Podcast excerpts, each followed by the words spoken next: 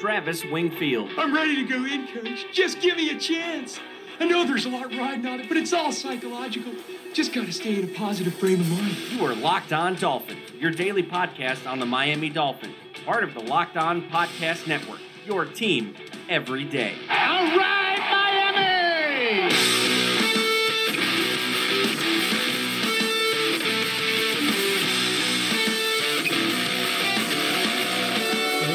What's up, Dolph fans, and welcome into the Tuesday, May the 8th edition of the Locked On Dolphins podcast. I am your host, Travis Wingfield, and I'm here to bring you your daily dose of Miami Dolphins football. And on today's show, we are back talking about the rookies, and today's podcast features former Notre Dame tight end Durham Smythe, his strengths, his weaknesses, some excellent quotes about the player, what we can expect in his rookie year and beyond with the Miami Dolphins. Also, we'll peel back the onion on the Ben Volin report regarding Stephen Ross's alleged interest in trading down and not taking Minkah Fitzpatrick. And if we'll have time, we'll get to a surprise guest on the show to wrap it up. But first, I have to remind you guys go and subscribe to the podcast on Apple Podcasts. Leave us a rating, leave us a review, give me a follow on Twitter. Voted the best follow on Dolphins Twitter at Wingfield NFL and the show at Locked On Fins. Check out lockedondolphins.com, the third month running the best blog spot in the Locked On network, as well as the other Locked On Sports family of podcasts like the Locked On Heat podcast and Locked On NFL podcast. For all the local and national coverage of your favorite teams, we got a busy show for you guys today. So That's another Miami Dolphins. And it is first down on Locked On Dolphins podcast. And while this is the Durham Smythe 360 episode, I wanted to go ahead and discuss that Ben Volin report that came out regarding Stephen Ross and trading back and not taking Minkah Fitzpatrick and kind of explaining some of his frugality issues he has with running a football team. And it just doesn't make sense, doesn't add up logically in any sense of the word. So I wanted to go over that and kind of discuss with you guys my thoughts on that report and just how valid it might be. And it kind of goes back to the, the feelings about Stephen Ross as an owner, as a Dolphins fan. How do you feel about what he's done in his decade long ownership of the football team? And it's crazy to think that it's been 10 years now because it just seems like yesterday that he bought the team. But you go back over all of the, the fuck ups, for lack of a better term, that he's had with his football team. And it really started off poorly in the beginning. He got a really bad rap in the beginning of his ownership time with the Miami Dolphins.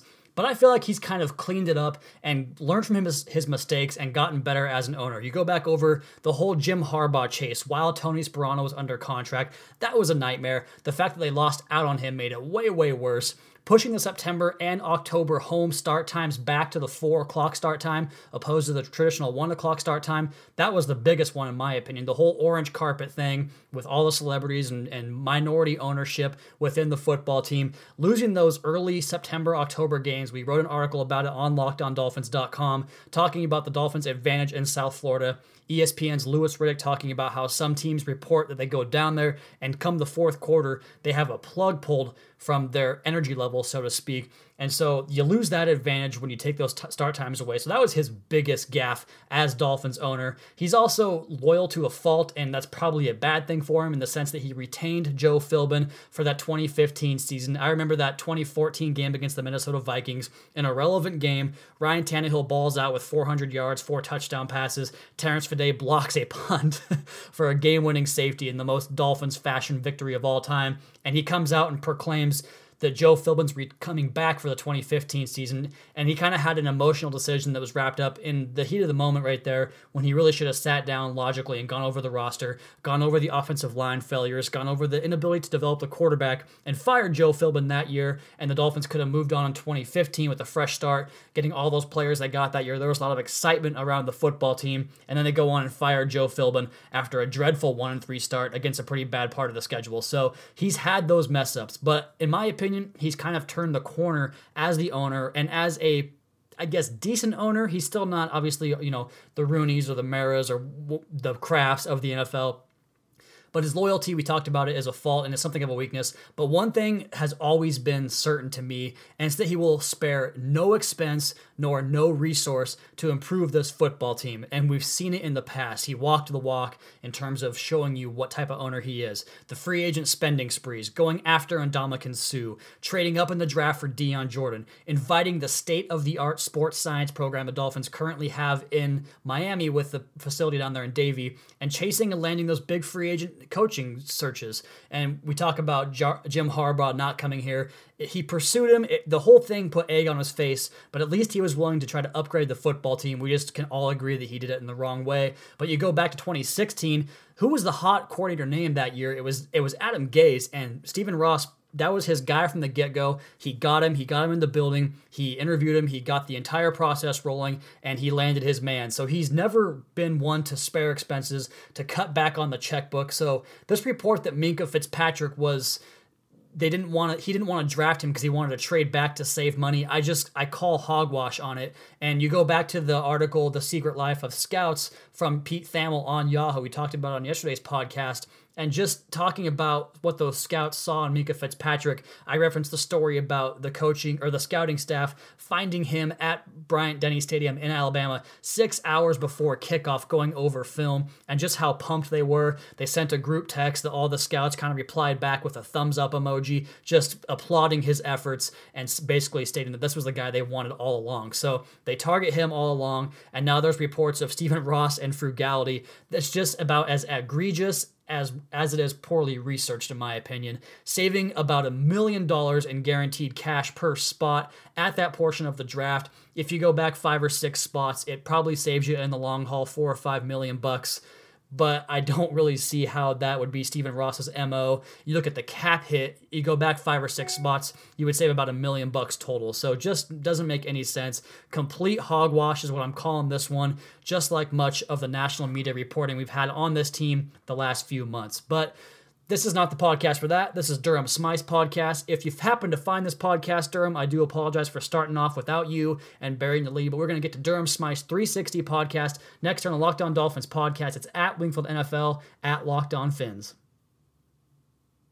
And as promised, we are getting into the Durham Smythe 360 podcast. You can check out his piece on lockedondolphins.com titled The Rookies, Durham Smythe, where I pull some quotes, drop some GIFs on you guys, talk about his summary of his football game. And we'll talk about it here in the podcast and start off with the quotes from other players on his team, from the coaches on his team. One of my favorite things to get into here as we develop these prospects and get to know them a little bit more, because all the tape study, all the different scouting guides out there, there is so much literature on what these guys can do between the lines. And from that piece that Pete Thamel wrote that we just referenced in the last segment, talking about these scouts' jobs these days, it's just as much about uncovering their personality and what makes them tick and looking at their bodies in person than it is actually watching the tape. So that's kind of where I start. Like I said, there's so much out there for you guys to munch on. And I'll always give you guys the film stuff and give you my opinion on that as you value it as much as you may do or may not. But I think this stuff definitely holds indisputable relevance to their asset with the football team. So, just going over two of these quotes I found from a piece on 247sports.com from Mike McGlinchey, the ninth overall pick in this year's draft to the San Francisco 49ers. He quoted saying, We joke about him being old reliable and being the old Buick out there on the field just because he's always there, McGlinchey said. He's always blocking his ass off all over the field. Whenever there's a play that needs to be made, he's making it. And then you go on to Brian Kelly, and this is the quote that really struck home with me just because of the Dolphins' entire theme this offseason to finding guys that want to be in the playbook, that want to be in the facility, that want to take the stuff home with them and be prepared studious football players. A quote from Kelly says, quote, he is so important to the chemistry. He's such a consistent piece and so assignment correct in everything he does. So just really lends credence to what the Dolphins have been doing all offseason in terms of getting guys that, like we talked about, bringing their playbook home with them and just making sure they're ready for the games on Sundays. It's such a vital piece to everything these guys do as athletes and getting their mind right and getting themselves prepared so that the things they see on Sunday are not a surprise and rather expected for them. So that's part of his game. He's his ability to adjust what he does as a player based on the role that the team finds for him or what they need him to do is really the most accept or exciting part about his game rather. They talked about him being the point of attack guy and the one that they really ran the offense through. And there was so much the offense did at Notre Dame from the running game the seventh best running game in the country both on zone read jet sweep misdirection power schemes gap schemes counter steps all the stuff they did. They ran a lot of things off of Durham Smythe's end whether he was detached or in line. So it goes back to just what he offers as a blocker and kind of how he prepares himself. And you go back to when he was eight years old, he actually had the desire to go to Notre Dame because he was curious which schools offered the best academia as well as football program. And he went online himself and looked up the top schools. So he gave it to a list to his dad and said, This is the schools I want to look at. He narrowed it down to Notre Dame. So from a very young age, he knew where he wanted to play football and he made it happen. We talked about his strengths at the point of attack. You basically can eliminate the extra lineman package. You don't have to do that anymore. He can play both inline and detached as a blocker.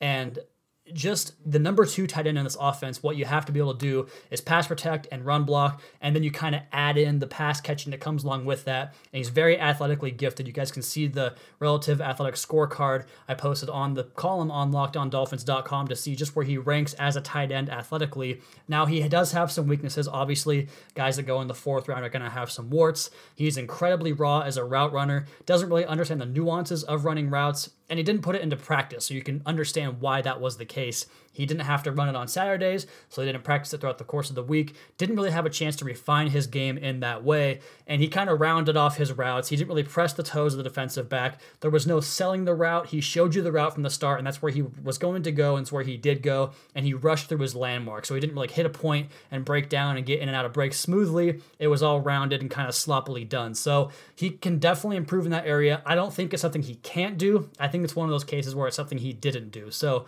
as a rookie in his first year with the Miami Dolphins 2018, my expectations are a primary number two tight end. I expect both the rookies to be the number one and number two tight ends. Going to be a focal point in the running game as a blocker when he comes onto the field. He can basically take out the extra lineman package like we talked about and hopefully he's a red zone option in 12 personnel down in short yardage where the Dolphins can kind of run some of the deception stuff they want to do in terms of play action, getting guys over the top. We all know how valuable that tight end to the back of the end zone on play action in goal line packages can be. So you kind of look at him in that mold as well. So going forward, you help to develop him more as a pass catching threat, but immediately on, I would say he's probably going to be more of an inline guy, point of attack guy. All right, so going on to the last segment of this podcast, I'm going to have a guest, I believe. I'm going to hit pause on it right now and come back to the podcast later tonight.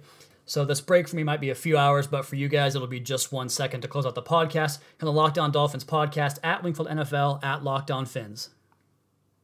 Well, I wasn't able to get the guest in the podcast today. I actually had a dinner with the lovely fiance tonight, so we ran a little bit late. Couldn't get him on the podcast, but he's one of our talented writers at LockedOnDolphins.com. He is Josh Soden. He's got a piece up right now on LockedOnDolphins.com that alludes to the Dolphins defense not really having an opportunity to practice against a tight end like Mike Gesicki every single day, and how it can help them better prepare for guys like Rob Gronkowski, Travis Kelce, and all those players that give the Dolphins fits and have for so long from the tight end position. So you go back over the course of the last five or six years for this Dolphins defense, the only guys in the roster they've had to play against in that mold are the Dion Sims, the Dominique Joneses, the guys that are more inline blockers slash plotters that don't really do a whole lot in terms of athletically creating separation in the passing game. You did have Jordan Cameron, Julius Thomas, but let's be honest here and talk about what those guys really were as players, past their primes guys that were trying to recapture magic they had earlier in their career, and it didn't work out with the Dolphins, as we all well know. So check that out right now. It's up on lockedondolphins.com. I'm not sure what he wound up titling it, but it's a feature piece on the site. You can find it just by going to lockedondolphins.com. Joshua Soden and discussing the tight ends and the ability for the Dolphins to now practice against a tight end they're going to face on game days every single day in practice. And then, real quick before we sign off here, I have one more segment that I wanted to go over on the podcast today, and it is in reference to a couple of polls that I posted on Twitter today, just going over the draft class and trying to get kind of the pulse of the fan base. These things tend to create good conversation, and it's cool to have numbers to back up what the fan base is feeling. So, my first question was who is most likely to make a Pro Bowl at some point in their career? I listed the four players that are at prime positions, guys that could challenge for AFC supremacy in terms of their position. And Minkah Fitzpatrick, Mike Gesicki, Jerome Baker, Kalen Ballage, left off Durham Smythe, our boy from the 360 podcast today. But Minkah Fitzpatrick, obviously the overwhelming winner of that poll at 84%. Mike Gesicki, 15%. Jerome Baker didn't get a single vote, and Kalen Ballage got 1% of the votes. That was about 700 votes on that poll. So the Dolphins fans overwhelmingly giving Minkah Fitzpatrick a nod to Hawaii at some point in his career. And then the next question I use the same exact options said who was most likely to bust of this group. Only 2% on Mike on Minkah Fitzpatrick, 24% on Mike Gesicki, 52% on Jerome Baker. So half of you guys think that he is the most likely to bust. And it makes sense because of kind of the transition you're asking him to make in terms of being more of a full-time linebacker and get back into the mold of being a two-down thumper and playing downhill with the strength. All the stuff we talked about We've kind of detailed that he might be better than he's given credit for in that regard, but you guys feel 52% wise that he is the most likely to bust of these Dolphins draft picks, and then Kalen Ballage gets 22% out of that vote there. The third question was who is the safest pick with the lowest bust potential but a limited ceiling, and Minkah Fitzpatrick takes this one too. And I think I kind of worded it in a weird way for people to kind of not have an idea what I was really trying to get to, but 55% Minkah Fitzpatrick, the safest pick, 11% Mike Gesicki, 14% Jerome Baker. So an interesting shift there in terms of safe compared to bustability. And then Kalen Ballage, 20% of the vote of the votes there for that poll. The last one was who is your favorite pick from the quote other end quote four guys in the draft? Durham Smythe, Cornell Armstrong, Jason Sanders, and Quentin Poling. 55% gave me the guy from the 360 podcast, Durham Smythe, so he is the overwhelming favorite in this poll. 28% Cornell Armstrong, 14% Quentin Poling, and then 3% of you went with a kicker, Jason Sanders. So the draft kind of came and went, and we all saw how excited Dolphins fans were about the first four or five picks there. And then they really got confused in the back end with the cornerback, the kicker, and the linebacker, all from small schools. A shift in terms of what they were looking for from the blue blood blue blood programs, you know, the Penn States, the Ohio States, the Alabamas, the guys we got all of our main players from in this draft. You go back to the end of day three and you start going towards the southern misses, the New Mexico states, and Ohio. So there was definitely a philosophical shift there at the end of the draft, and they went in a different direction, but they did continue the theme of taking pure athletes throughout the course of the draft. So the people have spoken here on the podcast. All right, guys, that's going to do it for tonight's podcast. Be sure to subscribe to the podcast on Apple Podcasts. Leave us a rating, leave us a review. Give me a follow on Twitter at Minkle NFL. Follow the show at Locked On Fins. Check out the other Locked On Sports family of podcasts for all your local and national coverage of your favorite teams. And follow our flagship show at Locked On NFL, both on Facebook and Twitter. Check out the number one rated blog in the Locked On Network, LockedOnDolphins.com. We have some huge stuff coming for you guys down the pipe. Be back tomorrow with another edition of the Locked On Dolphins podcast, your daily dose for Miami Dolphins football.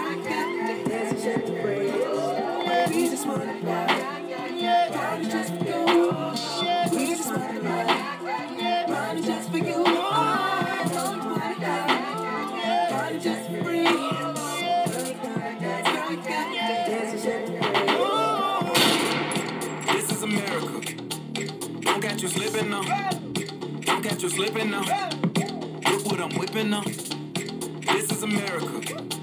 Don't catch you slipping now. Don't catch you slipping now. Look what I'm whipping now. This is America. Don't catch you slipping now. Look how I'm living now. Police be tripping now. Yeah, this is America. Guns in my area. I got the strap. I gotta carry 'em. Yeah, yeah, I'ma go into this. Yeah, yeah, this is gorilla. Yeah, yeah, I'ma go get the bag. Yeah, yeah, or I'ma get the bag. Yeah, yeah, I'm so cool like yeah. Yeah, I'm so dull like yeah.